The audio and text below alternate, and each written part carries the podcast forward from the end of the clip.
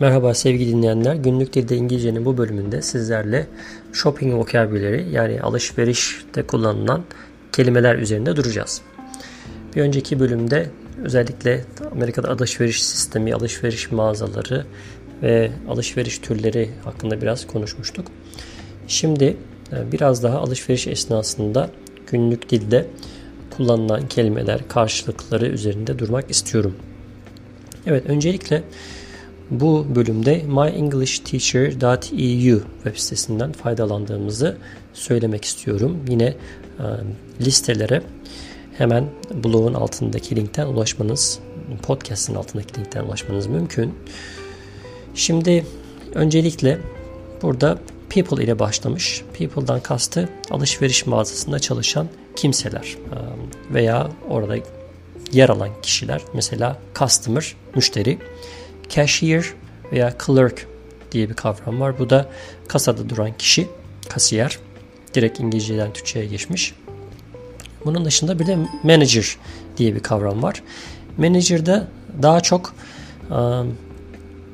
o mağazanın yetkili müdürü herhangi bir sorun olduğunda, herhangi bir sıkıntı olduğunda bir şekilde e, menajer'a gidip ona danışmanız veya e, probleminizi çözmeniz menajerla mümkün.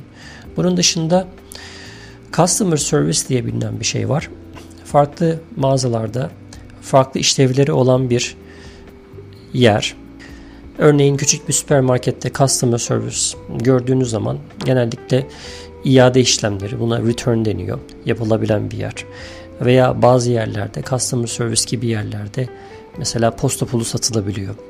Bunun dışında işte parayı e, diyelim ki e, change almanız lazım. Change dediğimiz para üstü veya parayı bozulmanız gerekiyor. Özellikle bozuk para bulma noktasında hani coin dediğimiz e, metal paralara ihtiyacınız olduğunda buralardan alabiliyorsunuz. Veya bazı yerlerde customer servislerde işte piyango biletleri falan satılabiliyor. Böyle bir yerde mevcut Amerika'da alışveriş yerlerinde. Evet gelelim shopping terms neler kullanılıyor shopping esnasında. Wallet e, erkeklerin cüzdanı, purse bayanların cüzdanı olarak geçiyor. Bunun dışında scale yine çok kullanılan bir şey. Bu tartı özellikle Amerika'da insanların çoğu zaman e, grocery shopping dedikleri e, mutfak ihtiyacını işte sebzeydi, meyveydi vesaireydi aldıkları yerler çoğu zaman süpermarket olduğu için insanlar e, kendi başlarına e, bunları almak durumunda kalıyorlar ve çok böyle manav çok yaygın değil veya pazara gitmek işte e, bir önceki bölümde bahsettiğim işte farmers market türü yerler çok yaygın olmadığı için insanlar genelde mutfak alışverişlerini özellikle sebze meyve alışverişlerini marketlerden yapıyorlar ve burada kendi başlarına bir şekilde ürünleri ölçmek ve poşete yerleştirmek gerekirse elleriyle seçerek daha fazla kendileri bir şekilde birey olarak independent yani bağımsız bir şekilde alışverişlerini gerçekleştirebiliyorlar. Bu noktada scale devreye giriyor. Almak istediğiniz ürünün ne kadar ağır olduğunu ölçmek için hemen her köşe başında marketin bulabileceğiniz bir tartı mümkün. Barcode zaten biliniyor. Receipt, receipt kelimesi fatura karşılığı Türkçesi. Bir de gift receipt diye bir şey var. Burada da diyelim ki bir süpermarkete gittiniz. Alışveriş yaptınız. Örneğin bir Target'a gittiniz. Bir tanıdığınızın çocuğunun doğum günü için işte Lego seti aldınız diyelim. Buna gift receipt olarak alabiliyorsunuz. Bunun anlamı da şu. Bu Lego setini hediye ettiğiniz kişi sizin buna ne kadar fiyat verdiğinizi bilmiyor, görmüyor veya işte e, hiçbir şekilde transaction bilgileri, işlem bilgileri faturanın üzerinde yer almıyor. Ama diyelim ki e, satın aldığınız, hediyeyi satın aldığınız kişi hediyeden memnun kalmadı. Bu durumda hediyeyi bu gift receipt ile markete veya süpermarkete alışveriş mağazasına geri getirerek e, return etme yani değiştirme ya da karşılığında başka bir şey alma şansına sahip olabiliyor. Aisle kelimesi var.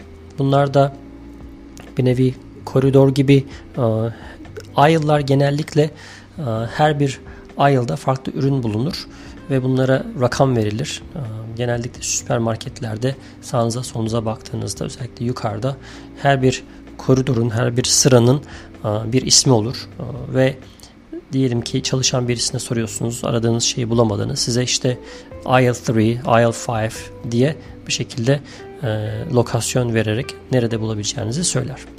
Shelf e, bu aisle'larda yer alan raflar, e, ürünler raflarda sergileniyor malumunuz.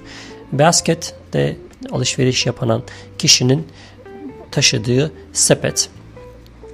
Bazen kart da kullanılıyor. Kart e, tekerlekli alışveriş arabası. Bu daha yaygın. Çoğu zaman alışveriş arabalarına çocuğunuzu oturtmanız mümkün oluyor. Bazen ön kısmına oturtuyorsunuz. Bazen hemen sapıyla tuttuğunuz yere çocuğunuz eğer küçükse yaşı oturtmanız ve beraber alışveriş yapmanız mümkün olabiliyor. Bunun dışında fitting rooms veya changing rooms'dan bahsetmiş. Daha çok fitting rooms'u ben gördüm kullanış olarak Amerika'da. Bunlar da özellikle giyim mağazalarında üzerinizi değiştirmek istediğiniz yerler. Evet gelelim ways to pay kısmına. Burada nasıl ödeme yapabilirsiniz? Diyelim ki ürünü beğendiniz. Alışverişinizi tamamlamak istiyorsunuz. Birden fazla ödeme yöntemi mümkün. Çek, onun dışında nakit para, onun dışında bozuk para, onun dışında işte kredi kartları, debit kartlar veya gift kartlar bunlarla ödemeniz mümkün. Where to buy kısmında bu bizim ilk bölümde bahsettiğimiz aslında bir nevi alışveriş yerlerinin türleri. İşte convenience store, general store, department store veya sadece store genel olarak mağazaların türleri oluyor. Pharmacy, eczane, bookshop, bookstore genellikle Amerika'da kullanılan tabiriyle kitapçı.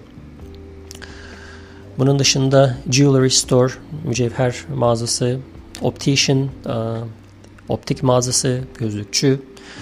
Bunun dışında yine dikkatimi çeken shopping mall, shopping center. Bunlar yine alışveriş merkezleri, market. Butcher kısmı yine kasap. Çoğu zaman kasaplar da marketlerin içerisinde artık gömülmüş bir şekilde. Hatta çoğu zaman çiçekçiler bile e, marketlerin içerisinde yer almaya başlamış. E, tabii Walmart türünden marketler piyasaya girdiğinden beri artık Amerika'da e, küçük esnaf bir nevi can çekişi duruma gelmiş. Bunun sebebi de bir Walmart'ın içerisinde A'dan Z'ye hemen her şeyi bulabilmeniz.